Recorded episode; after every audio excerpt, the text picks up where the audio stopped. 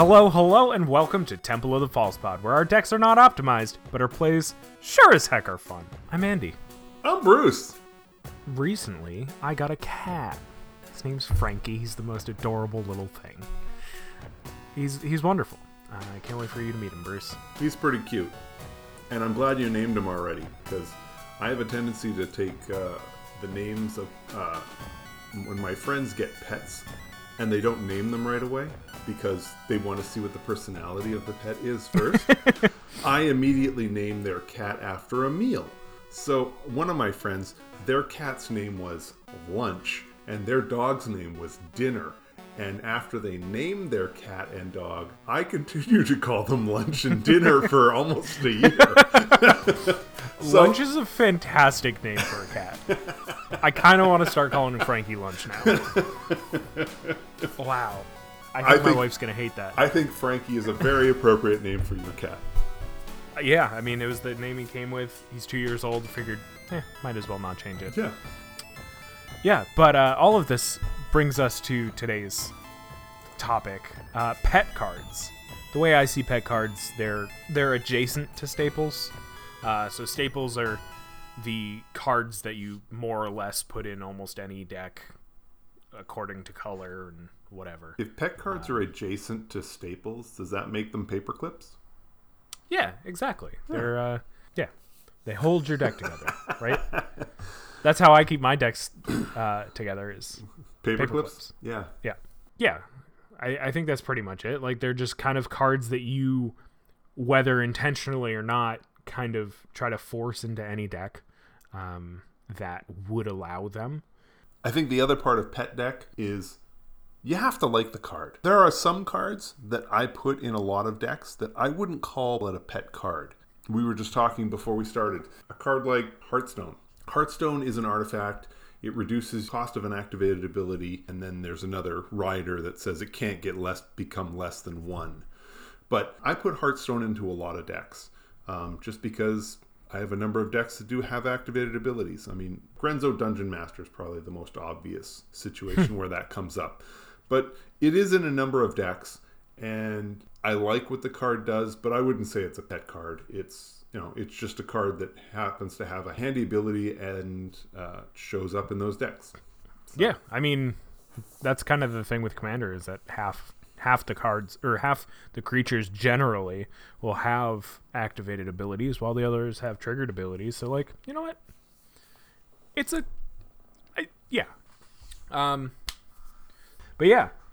So I guess I'll start out. My first one, funnily enough, is kind of similar to Hearthstone, but I like it. It's Jhoira's Familiar. Jhoira's Familiar is a 4-mana artifact creature bird, 2/2, flying, historic spells, which are artifacts, legendaries, and sagas, cost one less to cast. I cracked this open in my first pre-release for Dominaria, and I immediately was like, oh, this could make all my commanders cheaper by one. Granted, it's not that optimized. It's 4 mana for a 2/2 flying, which is okay. Here's Frankie. Speaking of Frankie. He heard me talking about other pets. So I opened this up at Dominaria pre-release. Saw the great synergy it has with Commander Tax, Commanders in general. Mm-hmm. Also, Commander... decks tend to run a lot of artifacts and legendaries, so I was like, this seems pretty solid, seems good but not like amazing, and it's a 2/2 flyer, so it helps block, helps chip in for that small amount of damage. Mm-hmm. And I just kind of fell in love with the card. Nice. It's a cute little owl. Yeah, the Familiar is just not a card that I tend to think of when I'm putting my decks together. Yeah. Which is kind of a shame, because I do own them, and I run plenty of artifacts and obviously legendary creatures, so there's no reason not to be running it. I will say with my decks, I like to make sure I got a lot of flying creatures in there. It's easy built-in evasion. Yeah, it's got the evasion. It also helps block flyers. Mm-hmm. it's a solid little dude that doesn't feel too bad to throw away in a wrath, but really will help you if you need to play your commander a couple times, or any of your artifacts, legendaries, sagas if you have them. So that's my first pet card. Makes good sense. My first pet card is, I'm going to go with something a lot older than that. I'm going to go with Apprentice Wizard. Yeah. Now, for those of you at home who are sitting in front of your computer, if you look up Apprentice Wizard, please make sure you're looking at the dark version of Apprentice Wizard, because that's the one I was looking at. That's the one I like to play with when I first discovered the card, and that's basically the one I continue to use. Well, that and the White Border 4th edition, but, you know, let's all pretend that I was running Black Border, the Dark, because, you know, that would be the cooler one. I really like this because I found that it was just, this is ramp in blue. Oh, yeah. And it's a pet card for me because most of the time when I play it, other people are like, what is that card? Because almost no one has ever seen it or heard of it. So there's a certain amount of surprise factor to it. To me, it screamed. It was the perfect magic card. I mean, are you kidding? It's a wizard. And he's still learning the craft, and the whole idea of it was just wonderful, and I liked that it was a 0/1 creature, so you knew it was going to die easy, but just the idea that play an island, tap him, and all of a sudden you've got 3 mana. That was just great. And then, so I was always using it in blue decks as a form of ramp. I started running a lot more blue decks that ran a ton of artifacts. So whether I was running an Esper deck or just a mono blue artifact, the Apprentice Wizard was always showing up because it just proved to be really valuable. And it was just... Yeah, if you're heavy on artifacts, you don't really need any fixing as much. I mean, especially with mono blue. With mono blue, once you get 3 mana out, those are probably 3 islands. Well, you can play the Apprentice Wizard, and then on the next turn, you've got those 3 islands. You can change one of them into 3 regular mana, so now you're at 5. And that's without even a land drop. So, but I mean, I'm not really trying to sell the card as being, you know, ramp replacement. I mean, it's, you know, it is a 0/1. It's pretty delicate. It doesn't give you any mana when you first play it. So, you know, this is not an all-star card here, but I like it. I like everything about the card. I like the image. I like the throwback feel that it has for me. It's something that I enjoy. Yeah, so. And I think with both of these cards, it's got this nice factor where your opponents aren't really going to use their targeted removal for it. Well, yeah, unless they're really struggling. Right, these are pet cards that are not they're not useless, but they're not uber powerful. They're not. Your opponent is going to look across the board and say, "Oh, that's got to go." I mean, they're not. They're just not. So. And if it does get killed, I've got a little black pet card. It's common from Stronghold. Ooh. Yeah. So it's a little old. It's called Tortured Existence. It's 1 black. It's an enchantment. I may have talked about this during our Temple's Treasures a couple of months back. But I put it in almost any black deck I have. Because it's, you know, instant speed once you have it out. It obviously does great work. It does amazing work. So, what it says is, for a black, and choose and discard a creature card, return target creature card from your graveyard to your hand. So, if one of your key creatures just died, or if your commander just died, and you've got this out on the board, it's really easy to get something big back from the graveyard by pitching something small. I mean, it's all about trading with the graveyard. It's nice because it's a card that offers you graveyard recursion without really requiring your deck to have that as a theme. It can do it all on its own. You don't need to build around this card. Right, and as long as you're running creatures, it's going to work for you. You can use it to loop, say, you know, if you've got a relatively inexpensive card that you have to sacrifice to get some ability, well, then you can, you know, in the early game, you can take that big, huge 6 or 7 mana card, a creature, to get the cheaper one back to your hand so you can play it out and sack it to get the effect repeatedly in the early game. And in the late game, you get to flip that on its head. So you can take cards from your hand that just are not going to affect the board at the late stage and dump that in the graveyard to get out the big cards that are going to do work in the late stage. So it's a really nice setup. And yeah. You know what this works really well in? Madness. If, you know, your creature's got madness, dump it, pay for it. Now you got a card back in your hand and a card on the battlefield. Right. It's a great card. Yeah. No, this highly recommend. Check it out. Even the Stronghold version is 93 cents right now. So yeah. It's hardly something that's gonna break the bank for anybody. Yeah. My next one, I'm gonna stick with the mana ramp theme. Okay. I'm gonna go with Fellwar Stone. Ooh. Now, so Fellwar Stone, again, strongly recommend you check out the 5th edition version or the 4th or...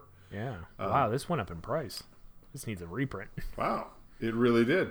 Fellwar Stone has gained in popularity because it keeps showing up in all the Commander decks. And people are starting to realize now that if you play the Fellwar Stone, you're almost certainly going to be able to tap it for any of the colors in your current deck, or at least for some of the colors. And quite honestly, if it taps for 3 or 4 of the colors that you might want, great. Fellwar Stone is also really handy when you're playing decks where you steal opponent's creatures. Because the stone's going to make the color that you may need to activate that ability or to do something related to that. I love the Fellwar Stone from pre-Commander days. I would happily run 2 or even 3 of these in decks when I was playing, you know, a 60-card casual games with 3 other people and... where there was no restriction on color, so this was an easy way to get the colors I needed. Back then, Fellwar Stone was inexpensive, and it was an easy way to get some early ramp. And most players just didn't seem to recognize the value that was coming out of Fellwar Stone, and I loved it. I put it in every deck constantly, just because at worst, it's adding mana of a color that I didn't need. Well, it's still giving me mana. And it's right. 2. It only costs 2. And I think that's part of the reason why we're seeing the price being driven up. But as I said, this is a card that I've been using for a long time. And it was my go-to long before Signets even existed. And I mean, you know, realistically, if you can rely on your opponents to play a lot of colors, then the Fellwar Stone is always going to be better than a Signet. Now, yeah, that's not always the case, but... Right. You know. I mean, you know, the chance... Like, you obviously have a better chance of getting green or blue out of this, but, like, you also have 3 opponents. So, like, the chances of getting at least 4 colors is pretty high. At least mid-game. Right. And you're paying 2, which is just like a Signet. But the great thing about this is that you don't have to put 1 into it. Like Signets, you have to tap with something else. And this just taps on its own. It's beautiful. Yeah. Marvelous. So it was Chef Kiss. It was an easy include in a lot of my decks, and it continues to be that way. I like Fellwar Stone. It's basic, it's straightforward. And seems like they are replacing it with Arcane Signet, but I will say though, Fellwar Stone, you don't have to be playing Commander to use it. Yeah, that's true. For the audience that doesn't realize it, Andy and I play in a group where, at least when we were playing in person, then roughly 50% of our games were 60-card games as opposed to Commander. So cards like Fellwar Stone and other cards that where you could do multiples were pretty valuable. Like an Arcane Signet's going to have less play in our 60 card decks than otherwise. But in any event, love me some Fellwar Stone. Andy, what do you got? I'll tell you right after this message. Let's go to break. We'll be right back after a brief ad from our sponsor. Be right back. This episode of Temple of the False Pod is brought to you by Moon Eating Dog. Hey, put that down. No, down. This episode of Temple of the False Pod is brought to you by Tortured Existence. For those times and those days when sometimes you just need a little something different. You need some strange. Go find it. It's likely dead. Just bring it back. It'll be fine. Just brush off the rot. Tortured Existence. And now back to you.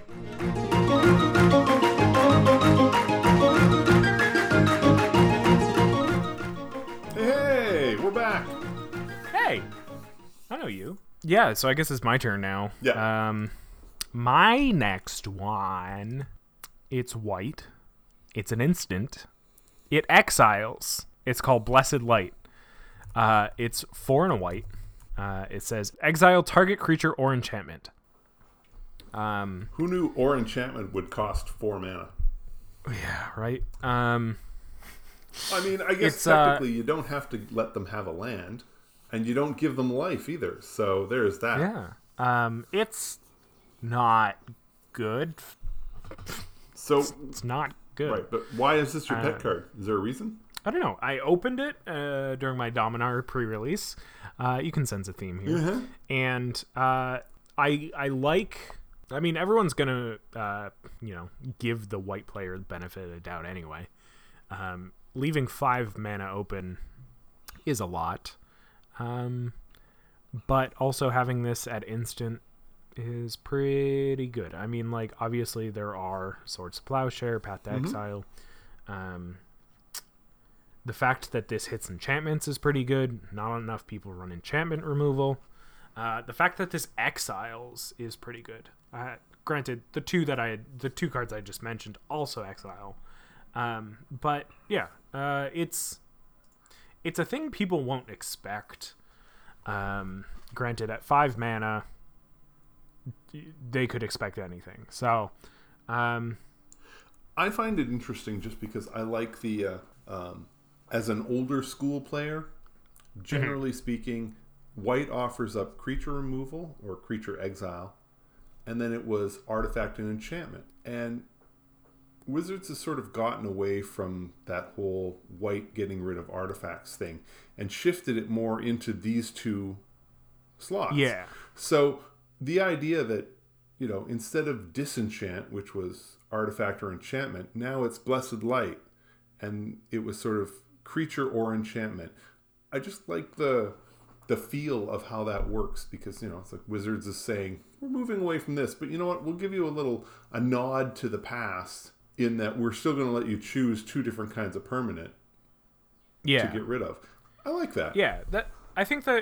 And I think that's kind of the thing that I like about this is that it's flexible, which is great, but it also, like, white has the tendency to play the political game, like, oh, I'm gonna take this from you, but you get this thing instead, right?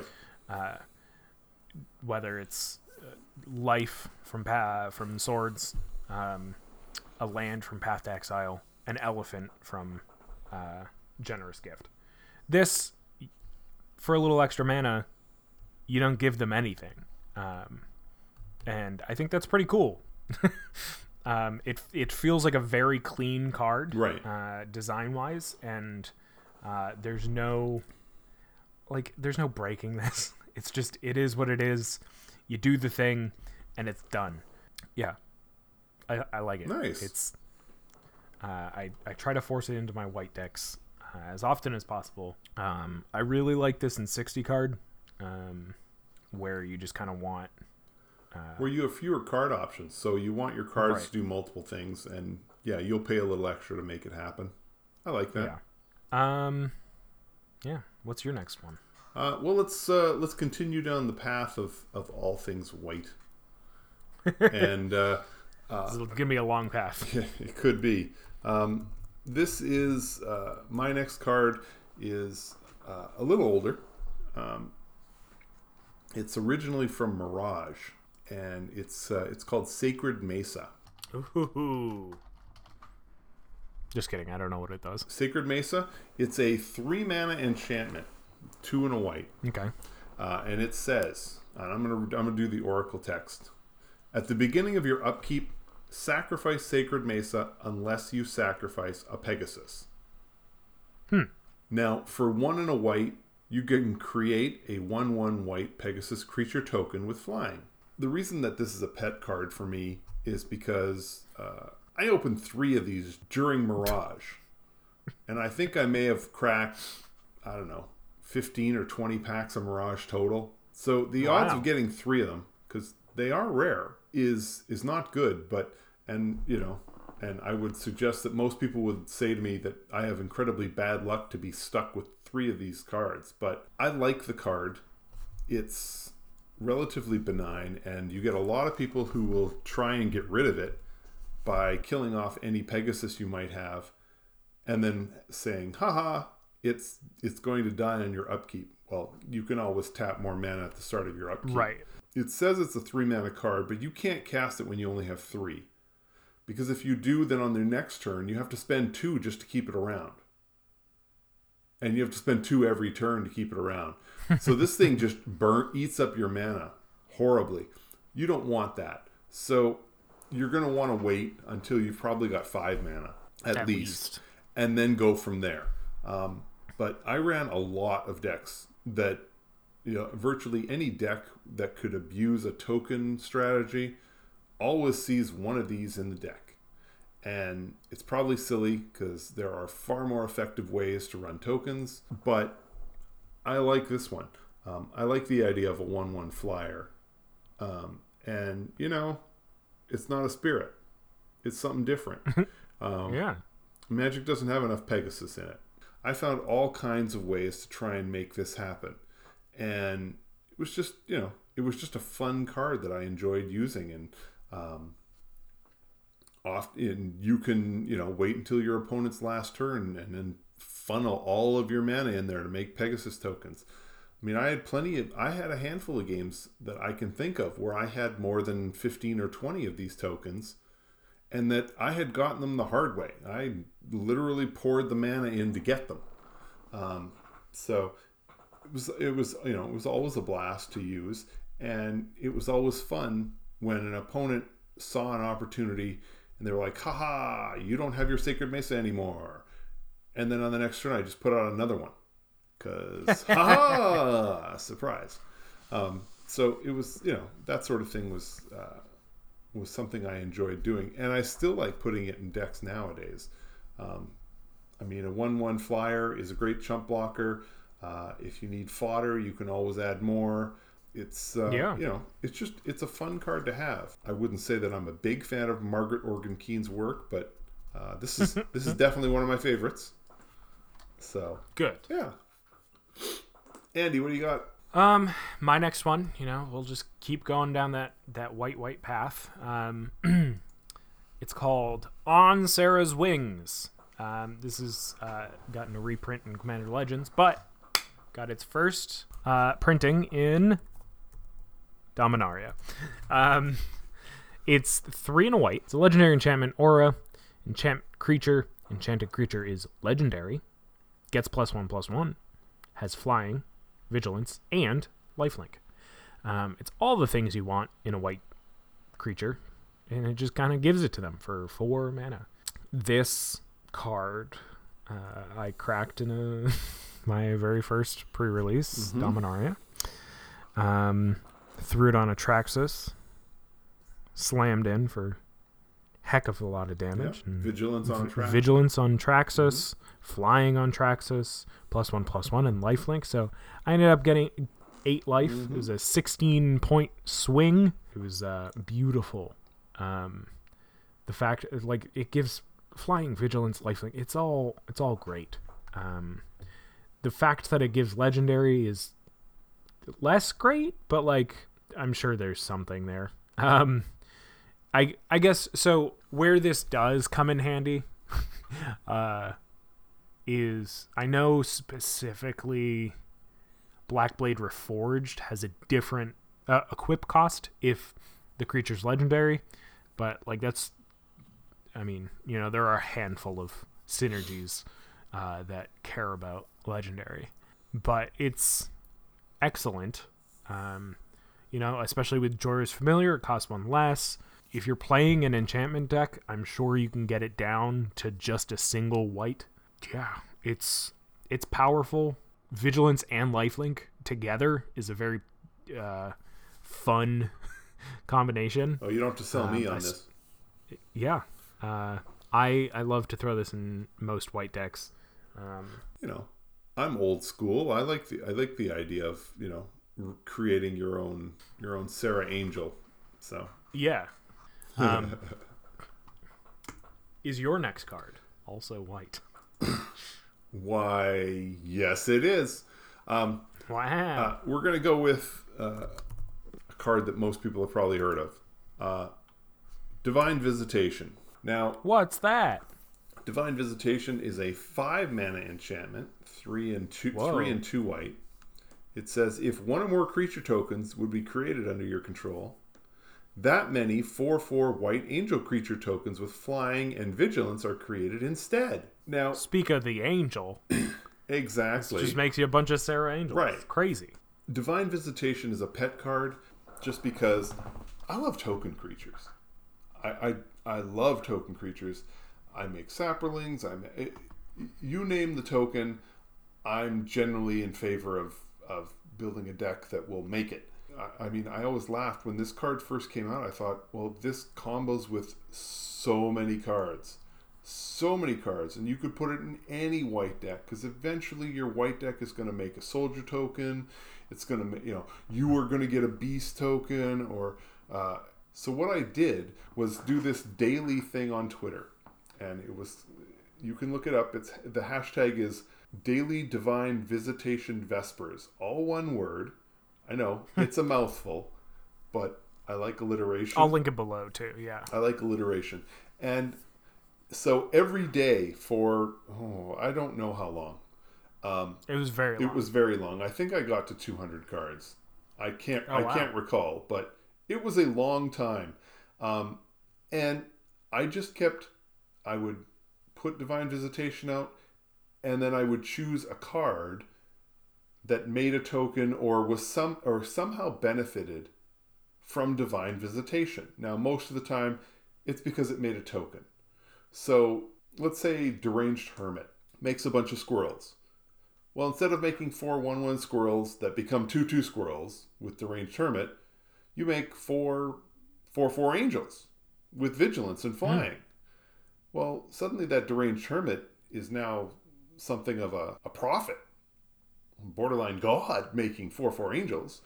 But so I would include that card in a picture on Twitter, and I would post it that day, and the next day I would find a different card and post that, and the next day was a different card and posted that. And I kept this up for 200 days of finding magic cards that comboed profitably with another card, and posted it on Twitter. And I did this every day for a very long time. Yeah. I only stopped because it was a combination of either boredom or just ran out of steam. I guarantee you there's at least 100 more cards that will combo with Divine Visitation, because wizards can't get away from making token creatures. And almost all the token creatures that get made aren't as good as a 4/4 flying vigilance angel. But it's been a lot of fun running this card. And having said that, it really hasn't come up in my gameplay very often. It doesn't show up that often in games. I've got it in a couple of decks, but it just never seems to be there or make more than a couple of tokens, and then it's just sort of done. So, yeah. Yeah, I believe you did it from the middle of December 2018 to like end of May 2019. Okay, so almost every day. So 6 months. It was probably 5 days a week. I don't know that I did it on the weekends. But for 6 months at 5 days a week, yeah. I mean, yeah. I'll post a link to a Twitter search for it. But my favorites are the ones you did at the beginning of April as kind of like an April Fool's joke, where it does end up being a non-bow. Because obviously there are going to be examples where it doesn't work very well. Well, Mirage, Sacred Mesa, there's all sorts of decks where the focus is on a specific creature type. So, there are soldier decks where soldiers always get the bonus to the point where your soldiers would be bigger than your angels. Well, okay, so obviously those are, not the best situation, but... Yeah, so, it's not perfect every time, but a big chunk of the time, Divine Visitation will do work, and I love the idea that some of the cards are just sort of... It's comical when you picture the card in a story mode. Put on your Vorthos hat. So the idea of Doom Traveler, when he is killed, then his spirit comes, and his spirit is now there. Well, that's great. But now you take that story, and Doom Traveler dies, and then comes back as an avenging angel looking to crush you. That's a different story. And I just, there are so many times when you're getting an innocuous token and suddenly you're not getting an innocuous token. Myr Battlesphere.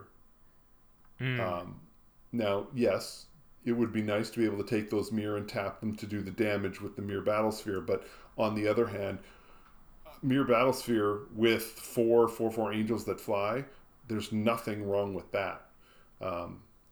So it just, it changes the story in your head a little, and I got a kick out of that, and I still like the card.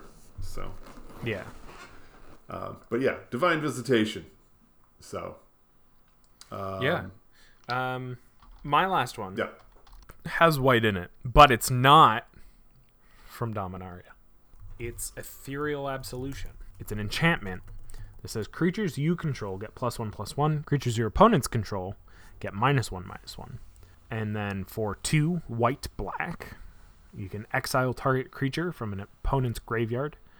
If it was a creature card, you create a 1/1 white and black spirit creature token with flying. I've had a lot of fun with this card.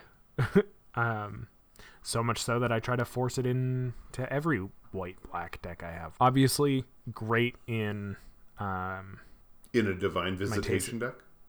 Yeah, in a Divine Visitation deck. In my Tesa deck, which actually, I think I need to put it back in. Don't tell anyone, but I think I took it out. Because it's 6 mana. Right. But it pumps up tokens extremely well. It clears your opponent's boards fairly well. And the fact that its activated ability is... not restricted to sorcery speed is amazing. You can do it in response to somebody trying to take a creature out of their graveyard, which feels mean, but it's the game. It works. And especially at 4 mana, it sometimes is hard to get there. But if you have nothing else to do with your mana, which I have been stuck with plenty of times in... things like my Tesa deck, it gives you a little spirit, as long as your opponents have creatures in their graveyard or in their graveyard. It's a fun one. Yeah. I'm going to wrap this one up with another old school card. And this is going to be one of those cards that people are going to be look at. They're going to say, that's cool. We're going to get one. And then I'm going to say, you can't, because, reserve list. What could reserve this list be? Massive pricing, all kinds of stuff. Is this? Do I know what this is? I suspect you do. Have we talked about this on the? I talk about this card all the time. I rave about this card. This card is so good. It is criminally underplayed. I wish that Wizards had a way to reprint this card. It does so much work, and there are very few cards out there that can do what this card does. This is Tombstone Stairwell. It costs 4 mana. It's 2 and 2 black. And I'll read the Oracle text because reading the regular text is just difficult. Okay, so it has a cumulative upkeep of 1 and a black. Don't worry about that cumulative upkeep. Just don't worry about it.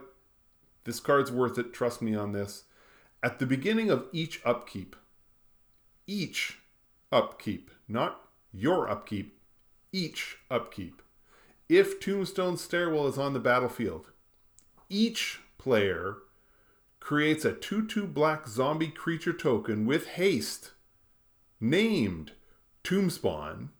That's right, your zombie tokens have a name. And you get one for each creature in their graveyard. Now, at the beginning of each end step, or when Tombstone Stairwell leaves the battlefield, destroy all tokens created with Tombstone Stairwell. They can't be regenerated. What this means, how it actually plays out, is you play the stairwell. Nothing happens. Your next opponent, or the next player, starts their turn. On their upkeep, before they even draw a card, everybody counts the creature cards in their graveyards. And they get that many 2/2 zombie tokens named Tombspawn. Oh, yeah. So everybody's got all these tokens. They all have haste. That player goes through their turn. Now, if they want to attack, they're welcome to. If they don't want to, they don't have to. They've got 2/2 zombie tokens there for however many creatures are in their graveyard. At the end of their turn, all of these Tombspawn tokens die. So, now, with tokens, that does mean they go to the graveyard. Obviously, they're tokens. The card doesn't sit there. But they do go to the graveyard. So they activate any abilities where it says when a creature dies. Mm-hmm. Now, what happens then? The next person takes their turn and we do it all over again. All right. Right off the bat, let me introduce you to, or let me remind you of Blood Artist. Huh. So Blood Artist, whenever Blood Artist or another creature dies, target player loses 1 life and you gain 1 life. And that's anybody's creature. Right. So what happens on your first opponent's end step when all of these tokens die? Let's say there's only 4 of you playing. Let's say there's only 8 tokens. Let's say that each person only has 2 creatures in their creature cards in their graveyard. That means I get to decide who loses 8 life and I gain 8 life. And that's only if there's only 8 creature cards in the graveyard. If you're playing Tombstone Stairwell, you're loading your graveyard. You by yourself probably have 4 or 5 creature cards in your graveyard. 1 round of mass removal will add another 6 cards, seven creatures. Realistically, you're looking at 10 or 12 creatures dying on each person's turn. So by the time it gets back to you, 40 creatures have likely died in that period of time. So with one little lame Blood Artist, you can have dealt 40 damage and gained 40 life. Now you can spread the damage around any way you want because it's 1 life at a time. It doesn't have to be all to one player. You do it however you want. But you can beat the tar out of a table in 1 round. Even with, as I said, with only 8 creatures in the graveyard. Because that's 8 damage every single turn. With only 8 creatures, you're doing 32 damage in 1 round of play. And gaining 32 life. And that's with just a Blood Artist. There's a handful of other cards that can do it better than the Blood Artist. I mean, all you find a card that does a point of damage to every player every time a creature goes to the graveyard. Yeah. And this is just the Blood Artist portion. There are think of all the cards that, like, think of creatures that get a +1/+1 counter every time a creature goes to the graveyard. Think about all these situations where you can get a bonus if a creature goes to the graveyard. There's tons of them. It's ridiculous how effective this card is at doing this. And this doesn't even consider, if you're loading the graveyard and you have 5 creatures and each of your opponents only have 2 in their graveyard, it means you have 5 Tombspawn tokens and they only each have 2. Send all 5 at somebody. You do 6 points of damage because they can't block it all. Yeah. And who cares if the creatures die? They're dying at the end of the turn anyway. You're going to get more. So beautiful. Just keep burning them. And, you know, it's just, you know, okay, you want to do a wrath effect and kill off my blood artist? Fine. I've got other stuff in hand. I'll make it work. And if it just means that you're adding more tomb spawn, I'll run you over with those too. They are zombie tokens, so if you want to run just a straight zombie deck, you can certainly do that with these, and they'll ramp things through the roof. There are so many ways to use Tombstone Stairwell, and you know, like I said, I'm just describing one of them. I have run these cards in so many different decks. I love this card. Love it. It just does great work. The real downside to this card, it's only been printed in Mirage, and we've seen a significant price spike. So it's about 18, it's close to 20, around $20. Sorry, folks, if you weren't able to get in on this ahead of time, but hey, it's maybe your playgroup likes proxies. And I will say, if anything, the cumulative upkeep is a bonus for this. So many players look at this and say, let me wait and see if he pays the upkeep. Two's nothing. So they will wait and let you get all of these zombies into play and out of play and into play and out of play. I mean, just a carrion feeder. You know, and that's only your tokens. But yeah, sure, boom, you feed them off every single time. And that carrion feeder is getting all these +1/+1 counters. You know, there's all kinds of benefits. But the players will let it get all the way to your turn and wait to see if you play the upkeep before they use removal. And then they're like, oh, you're going to pay the upkeep? Great. And now I'll disenchant it. I'm like, okay. So I paid 2 mana to keep this in play for the entire round because they're not willing to, they didn't want to use their enchantment removal until I paid the upkeep. They wanted to see me spend a little more mana. I'm like, okay. That was built into this. It just meant that I got all of these activations because you were trying to get just a little more value out of your thing. You gave me a ton of value, more than I expected. So, bonus. And I don't think I've ever paid the upkeep more than twice. I don't think I've ever paid 6 mana. Yeah, I will say, if you're playing a 60 card or have some way to make multiple copies of the Stairwell is also a world enchantment, which means that if there's another world enchantment in play, it goes away, it dies. So you can't have more than one world enchantment in play. So, you know, don't try and duplicate it.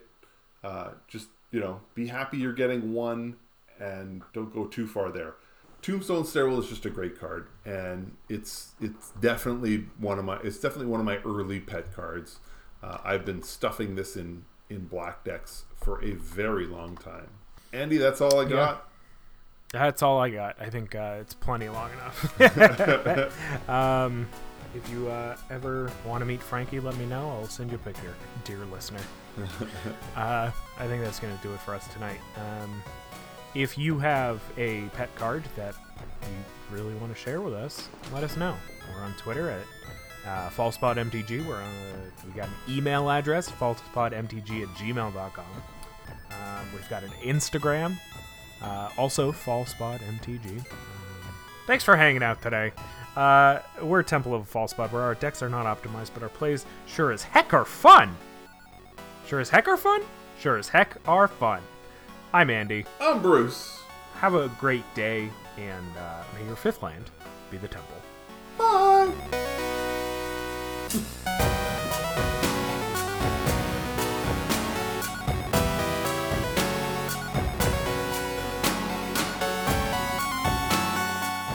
Hey everyone, Andy here. Thank you so much for listening to this episode of Temple of the False Pod. Just a few housekeeping things here at the end of the show. You can find us on Apple Podcasts, Spotify, Google Podcasts, pretty much wherever you can find podcasts. Subscribe and give us a review. It really helps out the show. And it'll show us what you like about our podcast. Also, we've got a Twitter, and an Instagram. Our handle is FalsePodMTG, all one word, so be sure to follow us. Feel free to reach out to us there or drop us an email at falsepodmtg@gmail.com and tell us your favorite magic-related story. We'd love to hear from you. Thank you again to you and to Bruce. He's ManaBurned on Twitter, and I'm Andy Weekend on Twitter and Twitch. We're Temple of the False Pod, where our decks aren't optimized, but our plays sure as heck are fun. Have a great night, and may your fifth land be the temple.